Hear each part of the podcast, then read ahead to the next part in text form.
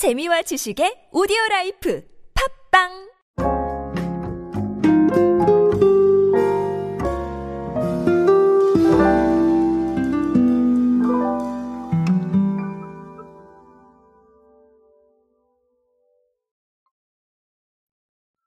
편의점에서 도시락을 구매하는 수요는 생각보다 상당히 좀 많은 것 같습니다.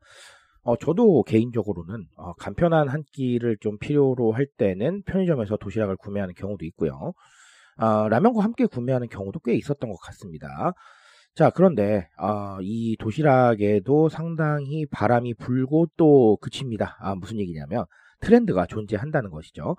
최근의 트렌드를 본다면 아마도 약간의 가성비 쪽으로 기울고 있지 않나 싶은데요. 자, GS25의 알찬 한 끼 세트라는 이 제품의 통계를 가지고요. 어, 한번 어떤 부분들이 최근에 주목받고 있는지 한번 알아보도록 하겠습니다. 안녕하세요 여러분 노준영입니다. 마케팅에 도움되는 트렌드 이야기 그리고 동시대를 살아가시는 여러분들께서 꼭 아셔야 할 트렌드 이야기 제가 전해드리고 있습니다. 강연 및 마케팅 컨설팅 문의는 언제든 하단에 있는 이메일로 부탁드립니다. 자, 어, 일단 팩트부터 말씀을 드리면요. GS25가 10월 25일 날 해자로운 알찬 한 끼 세트라는 제품을 내놨습니다. 어, 도시락 용기에 주먹밥과 김밥 등이 들어있는데, 자, 요게 3,000원이 안 되는 가격에 살 수가 있어요. 자, 근데 요게 김밥 카테고리 역사상 최단 기간 누적 판매 80만 개를 아, 돌파를 했다고 합니다. 전체 김밥 카테고리 매출의 거의 90%라고 해요. 자, 팩트로 조금 더 말씀을 드리면요. 어, 요거를 구매 성별이나 연령대 분포도 같이 어, 공개를 했는데 2030 남성이 39.1% 그리고 2030 여성이 37.6%가 아니고 27.6%를 차지했습니다. 자, 그래서 2030 세대가 66.7%에 육박을 했다는 것이죠. 자, 상권 데이터는 오피스 및 학원가 외에 등산로 인근 편의점에서도 선호도가 좀 높았다고 합니다. 자, 어쨌든 간 요런 느낌인데, 아, 사실은 2030 세대가 66.7이다. 여기에 조금 주목을 할 필요가 있겠죠. 즉, 어, 편의점을 물론 2030 세대만 이용하는 건 아니겠지만, 그래도 편의점을 가장 많이 이용하는 세대 중에 한 축이 아, 상당한 매출을 담당을 해줬다라는 건 자, 이들의 소비 트렌드가 상당히 많이 반영이 되어 있다라고 조심스럽게 판단할 수가 있는 거겠죠. 자, 어, 그렇다면 결국은 네, 가성비라는 단어를 꺼낼 수밖에 없겠다라고 말씀을 드리는데요. 자, 어, 트렌드가 그렇다고 해서 모두가 가성비로 가야 된다 이런 말씀을 드리는 건 아닙니다.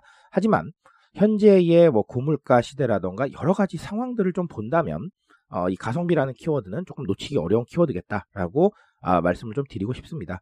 마케팅이 모두 뭐 가성비고 혹은 모두 저렴하고 이런 식으로 가는 거는 물론 아닐 거예요. 하지만 이런 방향성의 카테고리를 한 번쯤은 점검을 해보시고 어, branding이 어떻게 되고 있는지도 내부적으로 좀 판단을 해보시는 게 어, 지금 현 시점에서는 좀 필요하지 않을까라고 생각을 합니다. 자, 근데 다만 음, 제가 추가적으로 드리고 싶은 설명은 어, 이런 현상 자체를 보시고 무조건 가성비다 이렇게 판단하지는 맛이라는 얘기입니다. 우리가 소비에서 상당히 좀 아이러니한 상황들이 많이 벌어지고 있어요. 이게 무슨 얘기냐면 아, 이렇게 저렴한 한 끼를 추구하시다가도 내가 정말 관심 있는 분야에 대해서는 또 네, 돈을 좀 쓰시는 이런 상황들이 상당히 많습니다. 그러니까 개인의 소비에서 상당히 좀 아이러니한 상황들, 즉 양극화, 쓰는 곳은 쓰고 아낄 곳은 아끼는 이런 상황들이 좀 많이 벌어지고 있습니다. 자, 그렇기 때문에 음, 이런 부분들은 어떻게 보면 관심사의 영역 안에서 무언가 벌어질 수도 있는 거고요. 아니면 내가 소비를 함에 있어서 어, 떤 분야에는 좀 더 소비를 해야겠다라고 생각하는 개인적인 기준이 작용할 수도 있습니다.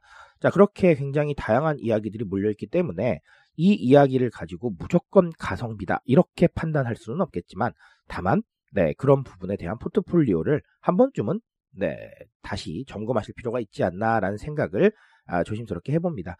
자, 결국은 어, 트렌드라는 건 사회 현상에 많은 영향을 받죠. 그래서 사회 현상에 영향을 받을 수밖에 없는 부분들이 이렇게 나타나고 있다라고 볼 수가 있겠고요.